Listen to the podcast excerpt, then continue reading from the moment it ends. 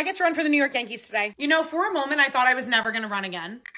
Ooh, look, it's gonna match. Harrison Bader literally just gets it. Two miles. Hey, Josh Donaldson is still breaking records. I feel like I have a really weird feeling about the game today. I don't know. I think something crazy is gonna happen. Does anyone else think that the bat looks like a toothpick in Stanton's hands? Like he's not even trying when he swings.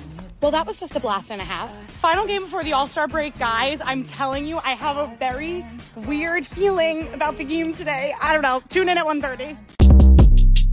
Shortcast Club